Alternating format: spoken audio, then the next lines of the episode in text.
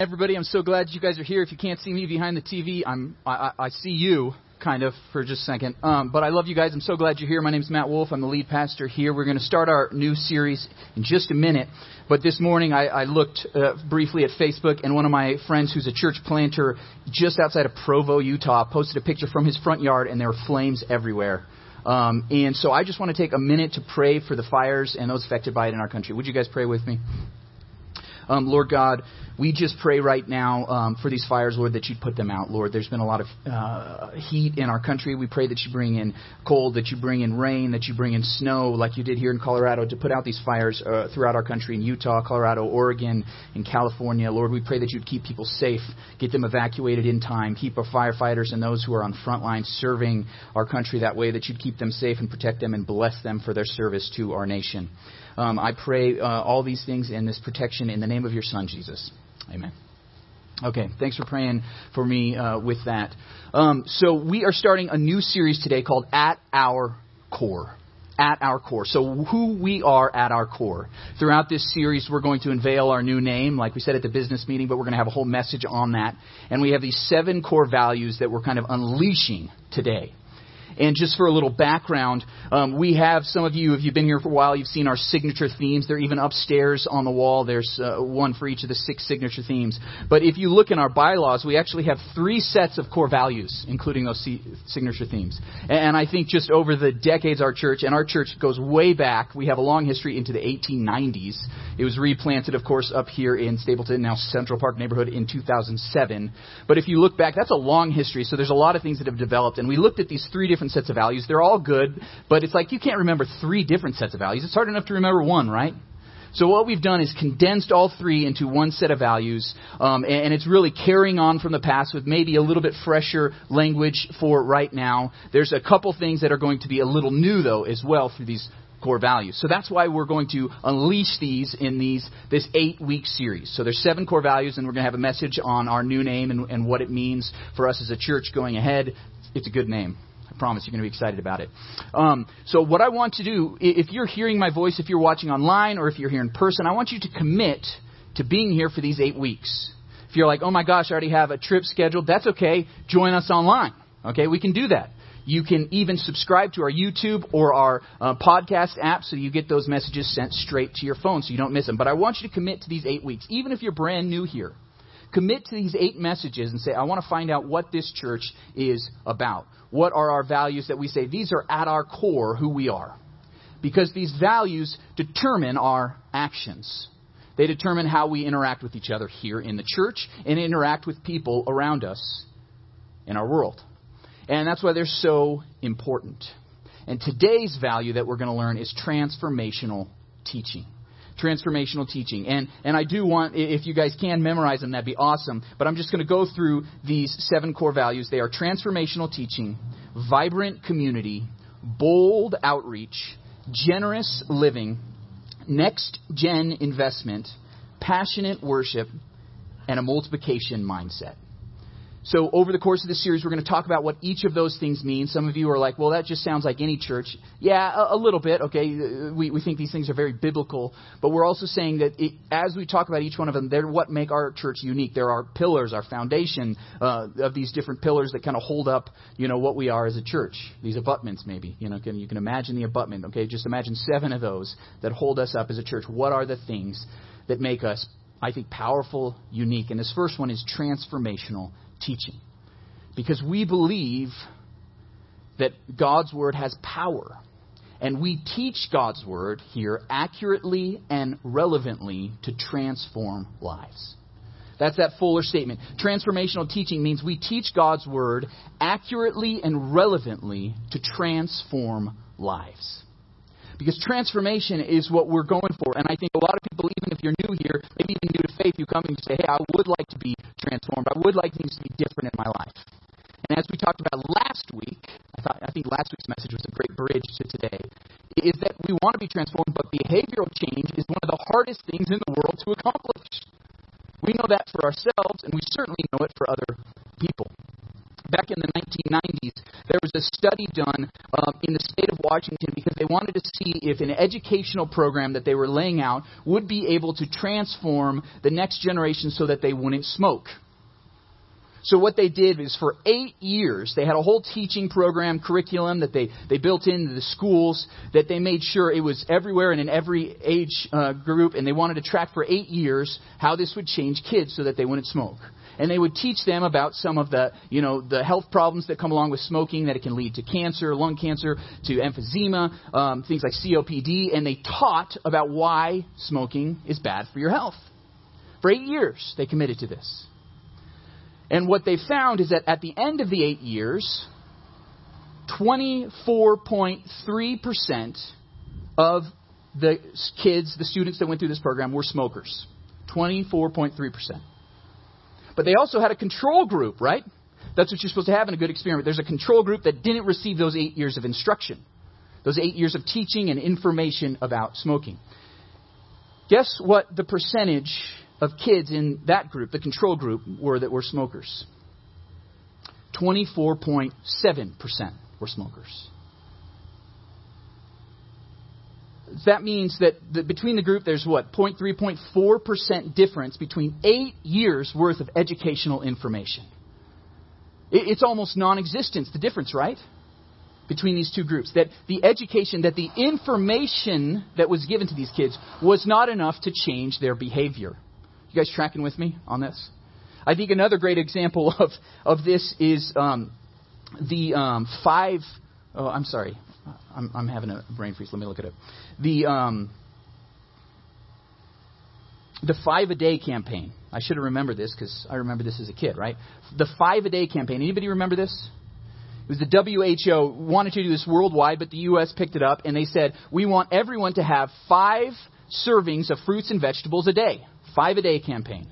And it was a huge campaign. Millions and millions of dollars were poured into this campaign. You may remember being taught this in school. There were posters in schools. They were even in workplaces. In lunchrooms, they'd have the five a day. We want everybody to do this. And they wanted to teach the information that if you have these five servings of fruits and vegetables, I think it was about a 400 grams of fruits and vegetables a day, that it had significant improvement on your health.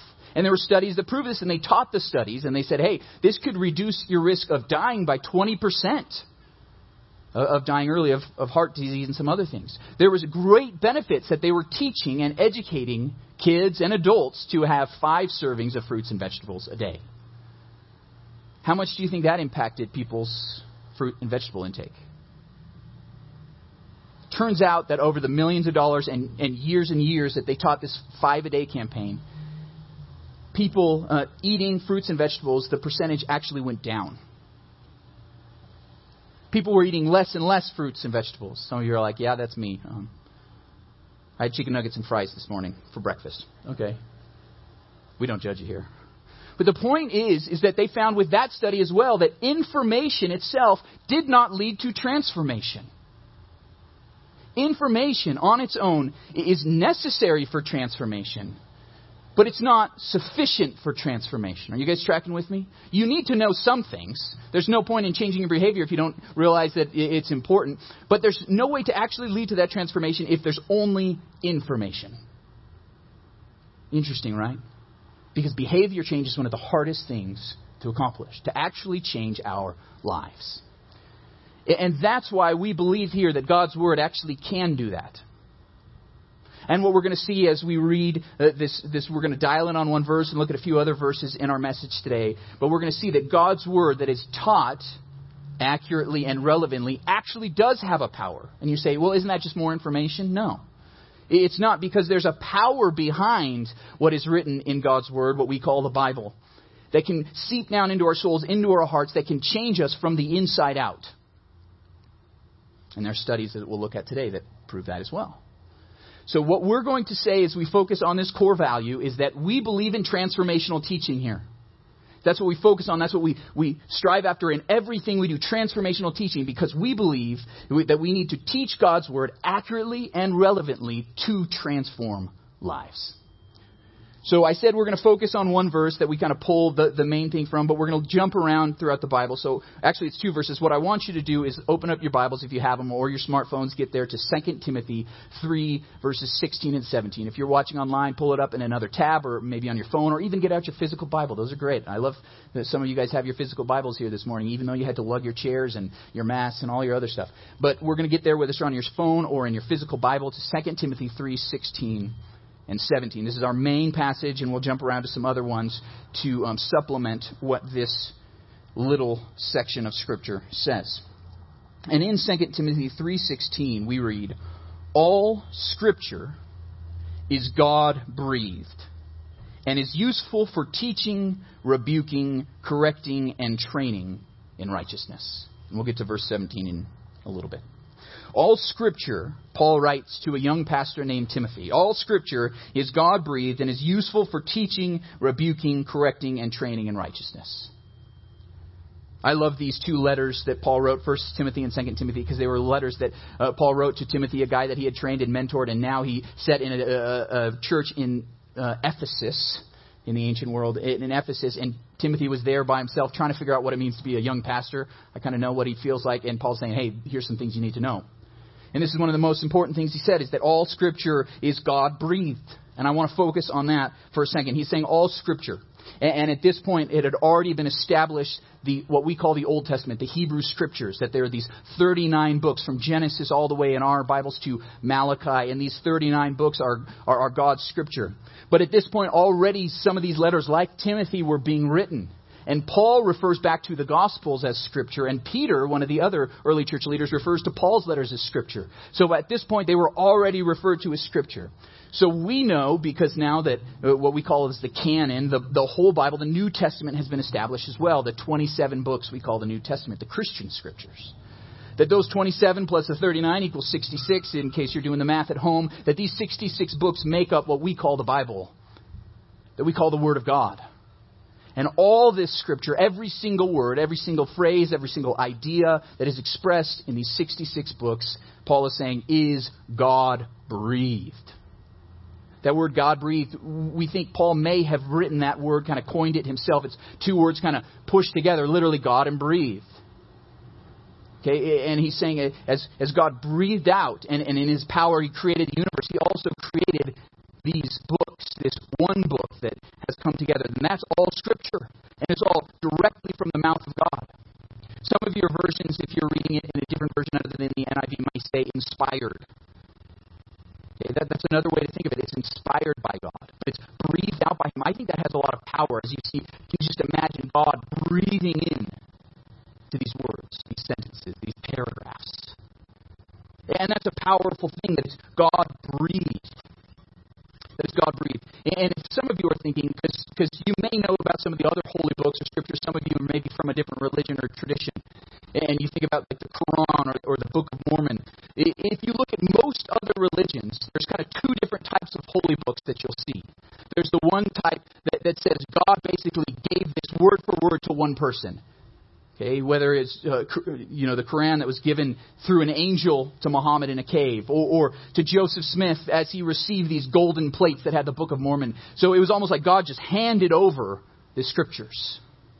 That's one type of scriptures you'll see throughout the world that people call scriptures. There's another type that are just wise men, learned men who have learned a lot and they write down different aphorisms, different pieces of wisdom, things like Confucius, what he wrote.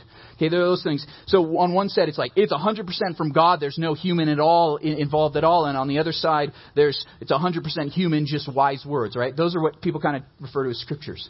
But what this is saying is that it's God breathed through the human authors.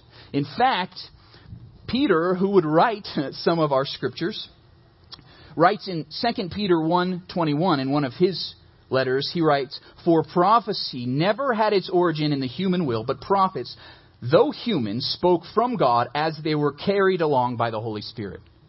One of the beautiful and amazing things is that the dozens of different human authors that we have that wrote this book over over a thousand years 66 books. That's a long time. There are kings, there are poets, there are peasants, there are shepherds that are writing different things. There's historians like Luke, there's um, missionaries like Paul, and they're all writing different things of it. But what they're saying here is that God in His Holy Spirit comes along and carries along the author.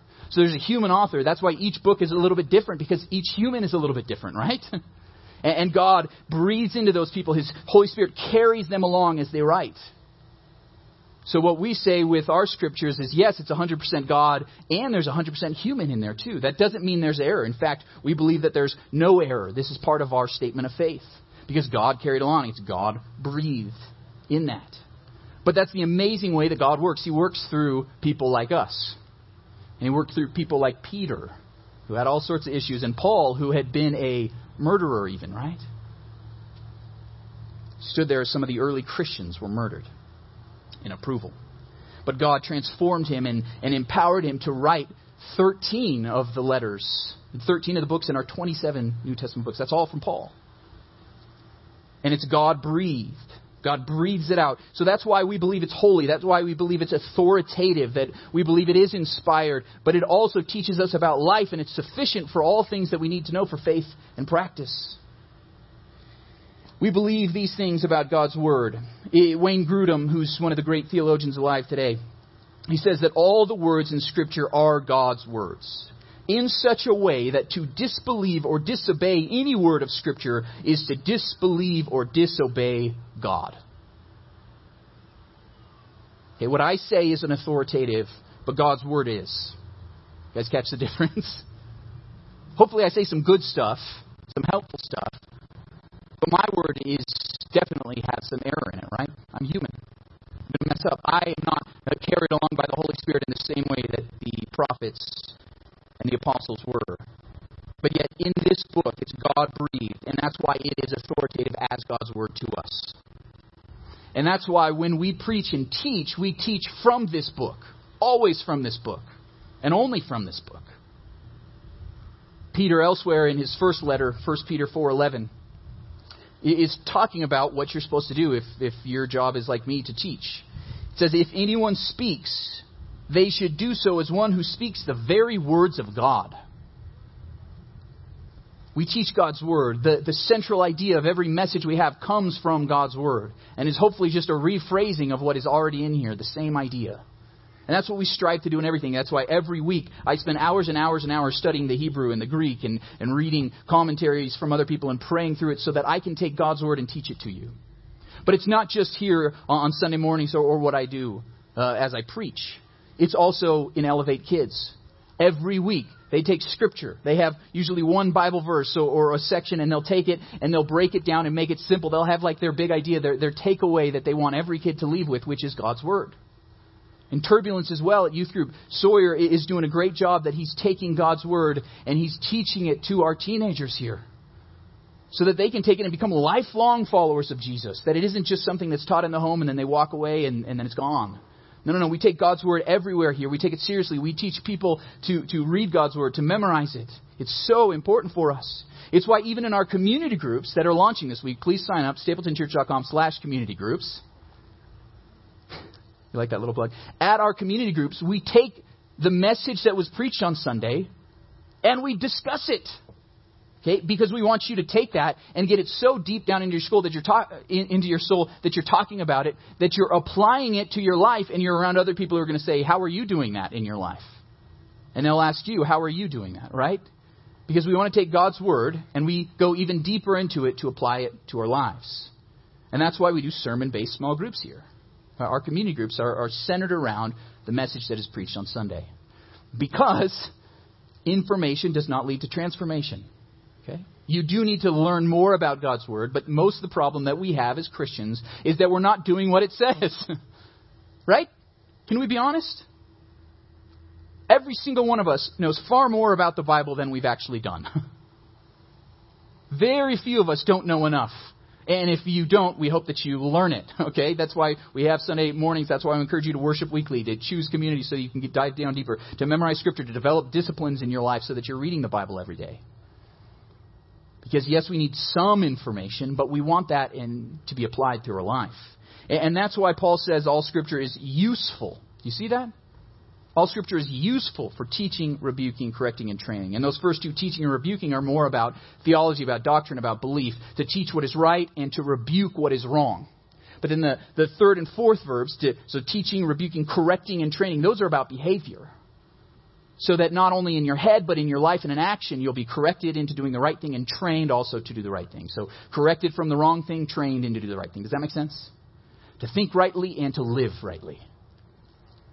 That's what all Scripture is for. Some people um, say, I, you know, I wish God would speak to me. I wish God would, you know, give, give me a special word or, or appear to me as an angel or whatever. People are always asking for things like that. But God has already spoken. He has already written you 66 books that you could spend the rest of your life reading and studying. And, and it's sufficient for your life to find salvation, to live out the way you're supposed to following Jesus. So I encourage you, I encourage you to love this book as much as we do. We believe that this book is God's Word. And that's why we teach God's Word here. We teach God's Word. We teach God's Word, and it matters how we teach it as well. What, what we teach is important, but also how we teach it.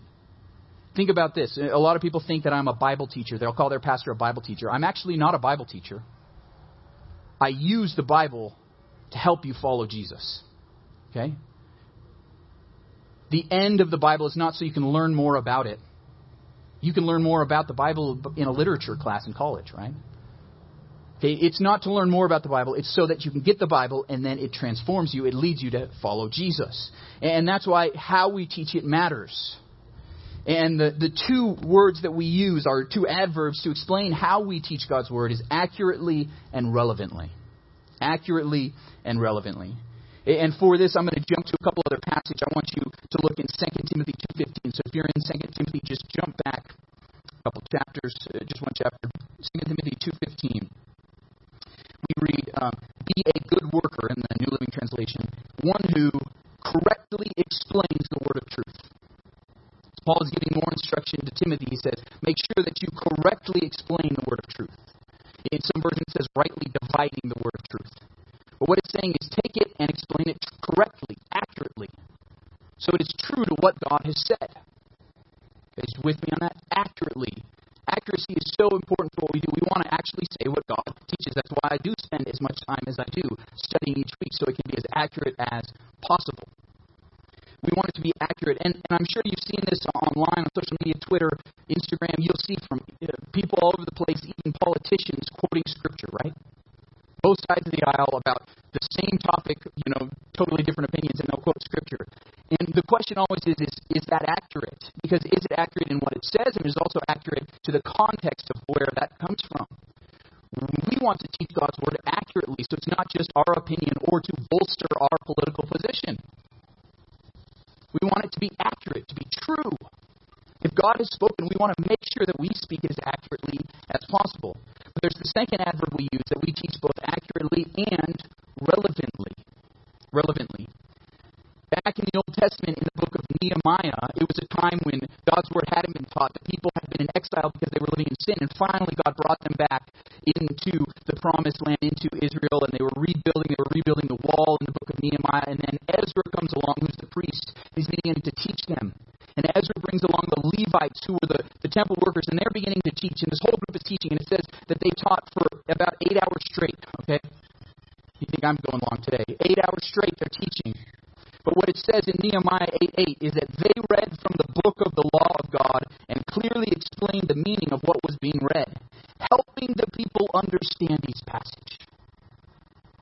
That's what they were doing. They're saying, hey, here's the scripture, but we need to help you understand it. We need to make it relevant for your life because it is relevant. So we've got to explain it in a way you're going to understand. It can be hard sometimes to read the Bible, right? I'm sure some of you have been and you've heard sermons preached, hopefully not from me, and they make no sense to you at all. You leave there and you say, What the heck did that guy just say? Anybody done that? You can raise your hand for that. If it was about me, don't raise your hand. No, I, we've all done it. We've heard a sermon and we're like, what the heck is he saying? I don't understand it. It doesn't make sense. It might be God's word. It might be 100% accurate, but what the heck did he just say? Or, you read the scriptures yourself and you read through a section and you're like, wow, that is just right over my head. I had uh, Alex Hodgkin uh, in our church texted me this week, and he's like, I just read Numbers. There's this section, something crazy happened. What the heck is going on, right? And I love texts like that. Um, don't don't bombard me with it, but I love that, that you guys are reading scripture and you're seeking to understand it. You're seeking to understand it because that's what we, we should all be trying to do. There's things that I read in scripture and I'm like, what the heck, right? But what we're trying to do is take that and not only understand it accurately, but make it relevant to our lives. It's not just about what happened in a far off culture, you know, a long time ago in a galaxy far, far away, right? You know, sometimes it feels that way about Scripture. But we're taking that, what happened in the ancient world, and we're bringing it in because it is so relevant to what we do. And the way we speak about it, the way we talk, the, the illustrations I use, I hope that it interacts with your life, that you understand it, that it's applicable to you because it is relevant. You know, uh, we use both these words now in our core value accurately and relevantly because I believe that there's a tension between these two words that must always be held. You know, if you're just accurate, it's hard to understand and apply it to your life. You can read these scriptures in the Hebrew and the Greek. You can spend your time learning those languages, but it's so hard. Who in here uh, can read Hebrew? Anybody? Sawyer's raising his hand. He went to the same seminary I did. Right? There's like two of us, right? Hebrew is a hard language to understand. You read the right to left, you know, it's it's weird, okay? There's there's no vowels. The vowels are little dots and, and dashes. It's hard to read. Okay, Greek is a little bit easier. Who in here knows Greek? Maybe a few more. But even if you learn Greek in school, you learn classical Greek and not Koine Greek, which the Bible is written in. Okay, so it's almost a whole other language you got to learn. It's difficult. So we say, yes, we want it to be accurate, but we also want it to be relevant. Okay, you guys tracking with me? So, um, you know, you've been to some churches, maybe you know what I'm talking about, and it's we're all about accuracy. We're going to be true, and, and we're just going to read through the scripture, and you're like, oh my gosh, I don't understand it. How does it apply to my life? Like I, I just learned about, you know, this crazy story in Numbers. I got it, but what the heck does that mean for me? I'm using the word heck a lot today, it sounds like. Um, and, and maybe that's because we were like, if it's just accurate, sometimes it's hard to understand, right, and apply. But if it's just relevant, what people do is, I, I want it to be relevant, and they're going to water it down so much that it loses its power. And even to the point, I, I've seen this where people go away from the Bible because we want to be relevant to our people and our culture. And in our culture, we say that this thing's a sin and this thing's not a sin. So even though the Bible says it, let's try to make it relevant to our people, right? And now you're not teaching God's Word anymore. So that's why we say we hold both of them. Okay, last summer, or maybe it was two summers ago, we did a series called Grace and Truth, you know, where grace and truth collide. And we said we must be 100% grace filled and 100% truth filled. We hold that like you're, you're pulling a rope tight, right? If you let one of it go, you're, you know, if you're playing a game of tug of war, you're going to fall over. You need to hold it both tightly. So just like we hold grace and truth tightly, we hold accuracy and relevancy tightly. Always both those things. Always both those things. Whether it's here on Sunday mornings, Wednesday night with our kids, elevate kids, anything we do throughout the week, we want it to be accurate and relevant. Um, that's why we use this translation of the Bible, the NIV, New International Version. That's why I use it because I think it's the greatest balance uh, of both accuracy and relevancy. It's both of them together. You know, you, you might like another one better if, if you're new to the Bible. You might like the New Living Translation. That's why I quote from it sometimes because it's it's a little bit easier to understand, a little more relevant to your life. Some of you are like, well, I like the ESV and the, the New King James Version because they're more accurate. Okay, yeah, but why I like the NIV is kind of right in the middle. There's no perfect translation, but I feel like, hey, it's pretty good in the middle. Pretty good in the middle between both of these things. So that's what we do. Uh, another thing that people debate in the, in the church world is, is do you teach topically? Do we want to search the Bible for topics that apply to our life, or do we want to look at the Bible and preach expository, so whatever the passage says, we teach? And, and though we probably lean more towards the expository, what we do is when we teach a topic like kind of what we're doing today, we teach it from the scriptures. And when we take a passage of the Bible and we're saying, hey, we're going through the Gospel of Luke, we want to take it and make it to a relevant topic for our lives. Okay? It should be both of those always together, tight. We teach God's Word accurately and relevantly here. And then there's the third section, is that we do it to transform lives. We teach God's word accurately and relevantly to transform lives. There's a purpose for this. And if you read in verse uh, 17 of our passage, 2 Timothy 3, 16 17, where it says, So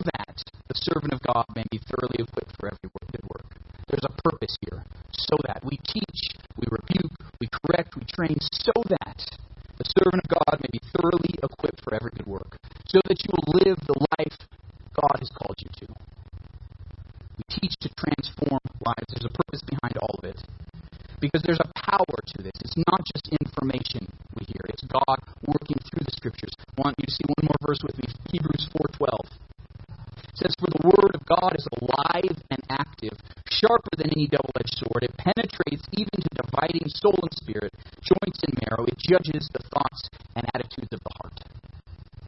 God's word has a power like it's a surgical power to get right down deep into your soul, dividing your soul and spirit, which aren't separable, but the Holy Spirit, through the word of God, somehow powerfully uh, just bores its way into the depths of your soul. Because God works through His Word. And the Word works. Uh, Dwight Moody, the great preacher, once said that the Bible was not given for our information, but our transformation. And that's what we're talking about today. I don't want you to just learn the characters, memorize, you know, the books of the Bible and, and the prophets and the order they came from. Okay, that's all helpful. But what I hope is that it will lead to the transformation of your life. That you will allow it to bore down deep into your soul. I, I said there's been a couple studies that have proved that just information campaigns, you know, whether it's uh, about smoking or about healthy eating, that they don't really change behavior, right? They don't transform lives. But what's interesting about God's Word is that it does. There was a massive study in the beginning of the 2000s, and they looked at um, 100 different churches and 250,000 Christians. And they studied them and they tried to figure out, okay, what's helping people grow in their spiritual growth. And I know this is a long quote, but I want to read this to you. It's so interesting, their, their conclusion to their study. They said that nothing has a greater impact on spiritual growth than reflection on Scripture. If churches could do only one thing to help people at all levels of spiritual maturity grow in their relationship with Christ, their choice is clear. They would inspire, encourage, and equip their people to read the Bible, specifically to reflect on Scripture for meaning in their lives. Bible engagement is the single most spiritually catalytic activity a person can engage in. Interesting, right? Information does not lead to transformation, but God's Word does. It does, and it's the most powerful thing we do as followers of Jesus, this study said. Getting God's Word, not just hearing it, but talking about it. Maybe going to lunch afterwards or staying around for our new friends' lunch today to talk about God's Word. And then taking it and discussing it with your small group, and then reading it throughout the week. Thinking about it, chewing on it, meditating on it, memorizing it so it lives in your soul. And when you do that, it will transform your life. We teach God's Word accurately and relevantly to transform lives. That's why our first core value that we're going to say is foundational to us is transformational teaching. You guys with me? And we love the Scriptures because the Scriptures themselves do not give us eternal life. But as Jesus himself said, the Scriptures point to me. The scriptures testify about me. They're all about Jesus. The Old Testament points forward to Jesus, the Messiah who would come. And the New Testament describes his life, his death, his resurrection, and what comes out from him, right? It tells us that Jesus, the God of the universe, came down to not only give us this book, but to come down in human flesh, to live among us, to show us what God is like, who God is, and to love us, to live for us, and in turn to die for us. That when we believe in Him and His name, we can be forgiven of our sins and completely transformed from the inside out. The Word of God is so powerful because it is the Word about Christ, about Jesus Himself. And that's why it has so much power. The power to, like a splitting of an atom that can cause an explosion in your life that will radically change things. And I want you to experience it. And I want you to experience it again and again and again every week, every day for the rest of your lives. And I want you to take God's word then and to bring it to other people. And I just want you to imagine what that would mean if we really did believe that God's word was God's word and that it could transform us. Think about how it would transform our own lives, that would help us overcome our sin and addictions and the things that we're doing that are destructive to ourselves. It would help us live a, a full life and find peace. It, would help our families, that it would restore broken marriages, that it would bring families together. It would help parents to, to love and discipline their children correctly, and for parents to honor and respect their parents and to be a family filled with love. That teenagers that are so rampant today wouldn't be struggling with as much anxiety and depression, but they would be able to find the peace of God that transcends all understanding that we'd be able to take this out of here and, and, to go into our businesses and our workplaces to do everything for the glory of God to live differently, to work differently, to love differently, that they would experience the love of God through us, through our actions and our words. Think of how that would change our neighborhoods, that we wouldn't be fighting and so uh, just ripping each other's throats politically, right? We'd instead say, hey, we can disagree and love and be united, especially here in the church. That it would lead to a transformation of our community and of our world if we would allow God's Word to transform us from the inside out. And I believe that we can see God work in that way in our church. And we're going to strive for that, and I hope that you will want to be a part of it. We teach God's Word accurately and relevantly to transform lives. I, I went a little long today, um, but, but Bobby, are you. I don't even know where Bobby is. We were going to do one more song. Hey, there he is. He's ready, man. He's, he's the go. So we're going to do one more song to wrap up our time together as we ask for God, the Word of God, to speak not just individually to our souls, but through the Word of God into our lives, right? And what I want to encourage you to do if you um, are, are new, please stick around. We're going to have the food. I think it's going to be here at 11. I know it's it's only 10 or so, but but you can talk with some people, meet some people. Um, you know, we, we want you to become a part of our church. If you're saying, hey, I think I want to be a part of a church that teaches God's word accurately and relevantly to transform lives. I want you to stick around for that. And I'm going to say a prayer for us right now, and then Bobby's going to uh, close us out. Um, Lord God, we are so grateful for your word that you decided to speak to us, that you cared enough to speak to us um, that, that your word is, is truthful, that it's without error, that it is authoritative for our life, Lord, and we we'd never forget that. Would we allow God's word to work as the Holy Spirit works through it into our, our souls? Would we allow it to just ju- judge our thoughts and our attitudes of our heart so that we would be changed and transformed? Lord, I pray that each one of us would learn to love your word that we would every day desire it and grow in our desire for it. And then when we eat it, like Jeremiah said, it was it's our joy and our heart's delight. Lord God, use us and use our church to transform lives, to transform communities, and in turn to transform the world. I pray this all in the name of your Son, Jesus. Amen. Hey, this is Matt Wolf again, lead pastor of Stapleton Church. If you have benefited at all from our ministry today, I want to encourage you to do three things. First, subscribe. Subscribe on whatever device you're using so that you can make sure that you get our messages and services every single week. The second thing I want to do is I want to get to know you. There's some people that have been joining us online this summer in the pandemic. and I still haven't had a chance to get to know you and I care about you. I love you. I want to be your pastor. So if you could fill out the form at stapletonchurch.com slash new and I want to reach out to you personally to get to know you. Please do that. And the third thing is to give. If you have benefited from our ministry, if we have helped you take a step in your journey to follow after Jesus, please go to stapletonchurch.com slash give and set up a recurring gift to our church so that it would not only support our ministry, but our ministry around the world, so that you would be helped to follow Jesus and other people would be helped to follow Jesus, so we can multiply our effectiveness in this world. Please go to stapletonchurch.com slash give, and I will see you next week.